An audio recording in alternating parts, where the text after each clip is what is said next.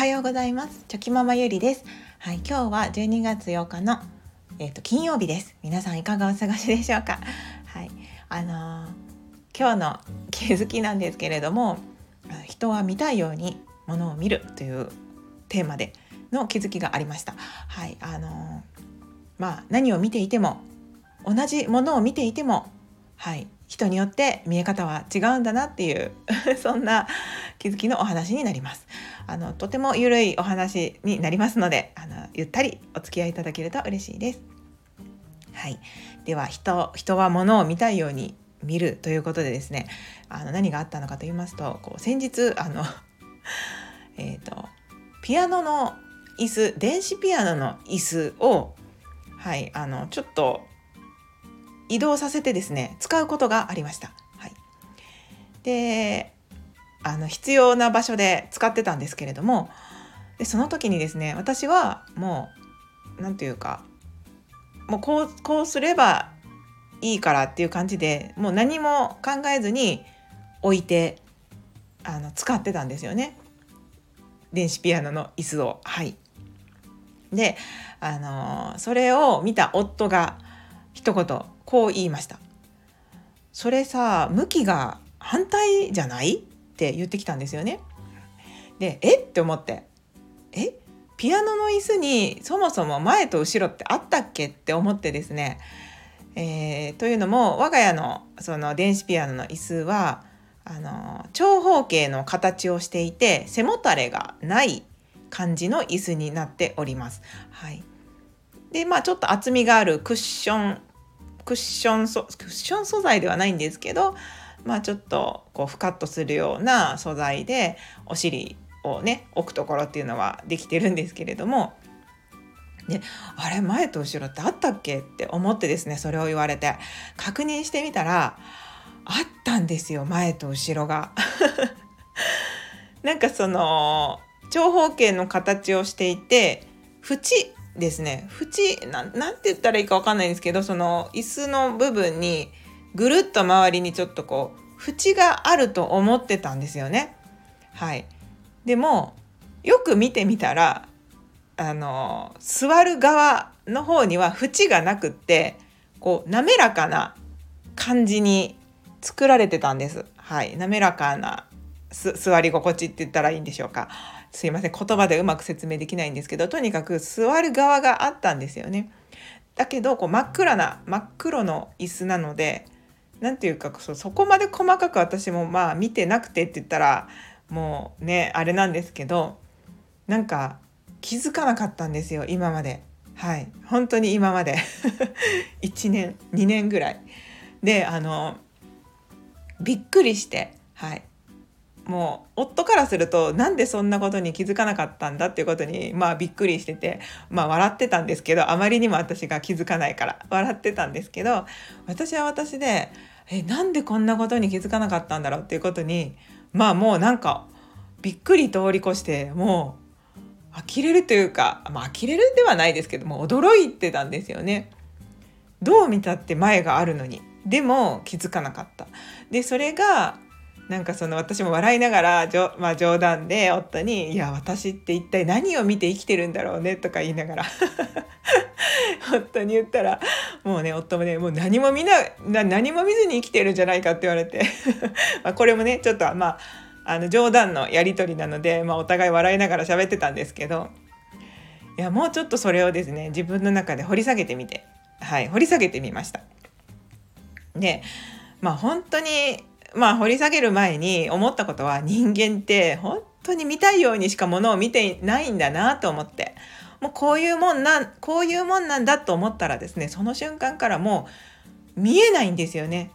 なんかあるのに見えないのと一緒で、なのでやっぱり何でもそうなんですけど、意識を立てること、問いを立てる、意識を向けるってことが本当に大切なんだなっていうことを身をもって体験しました。はいしょうもないことなんですけど、でそのまあもう少しね違う角度から掘り下げてみようと思って考えてみたんですけど、なぜ私は気づかなかったのかというと、私はですね多分なんか座れたらいいんですよね。そのピアノの椅子に関してはなんかその座り心地とかそういうものは多分自分の中ではどうでもよくて、その高さの調節さえできたら何でもいいんですよね。はい、そうなんです。何でもいいんですよ。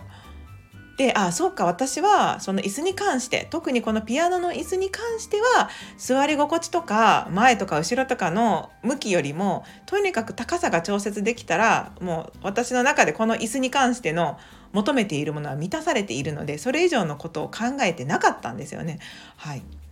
で、夫はというとですね、結構夫はそのいろんなことに関してもう座り心地、触り心地、着心地、もう心地を大事にする人なんですよね。はい、なので前と後ろっていうのもそのちょっとだけのその縁が座る時にこう滑りが悪くなるじゃないですか。その椅子のところに縁があるだけで本当はこうスッと滑りながら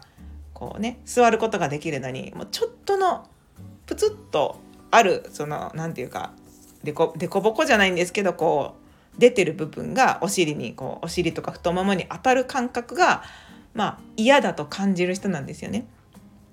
で、服とかでもそうですし、うん、他のところでもそうですね。なんかその素材とか、うん、素材感、心地よさっていうのがとても敏感、そこにアンテナがとても立っている人なので、あ、だから夫はこういうところにもまあ気がつくんだなっていうことを改めて、はい、感じました。というか、まあ、私が多分気にしなさすぎなのかなとも思いましたし、まあ、これはねちょっとあの統計を取ってみないと分かんないんですけど、でもなんかあ掘り下げてみるとそういった部分で自分がどの部分を大事にしているかっていうことがこう分かるというかあの分かりましたので、なんかねそれもまた、はい、気づけて面白かったです。まあ、私は結構他のことに関しても何て言うかこう本質的に大切なのはここなんだよねっていうところが多分自分の中ではっきりしていて、でそうじゃなければそこはこう い, いらないというか別にそこまでなくても苦にならないし気にならないんですよね。だけどその心地よさ、もちろんその他の部分で心地よさっていうのは大事なんですけど、そのうーん心とかどっちかというとその心ですね、心の部分の快不快っていうことに関しては結構他の人よりも敏感に、はい、感じ取るというかアンテナが立ってますので、そういったところにはとことんこだわりを持ってなんていうか考えたりとか追求したりするんですけど、うん、なんかそのピアノの椅子に関してはそこまで自分のアンテナが立ってなかったんだなと思ってなんかねそういうことも分かりました。うん、まあそんなこんなでそんな自分の気づきがあったんですけど、最初にも言ったんですけどやっぱり人間ってそこにアンテナが立っていないと、問いが立っていないとですね、意識していないと見えるものが見えなくなったりあるのに気づかなかったりするんですよね。なのでやっぱり自分の中にどんな問いを立ててどんなアンテナを立てる、うん、どんな意識をするかで本当に見えるものが変わってくると思いましたので、はい、改めて自分自身も日々どんなことにあの意識を向けるのかっていうことをね気をつけてやっていきたいなと思った、はい、そんな気づきのお話でした。はい今日も最後まであのお付き合いいただきまして本当にありがとうございました。今日もわちわちやっていきましょう。ではまた明日。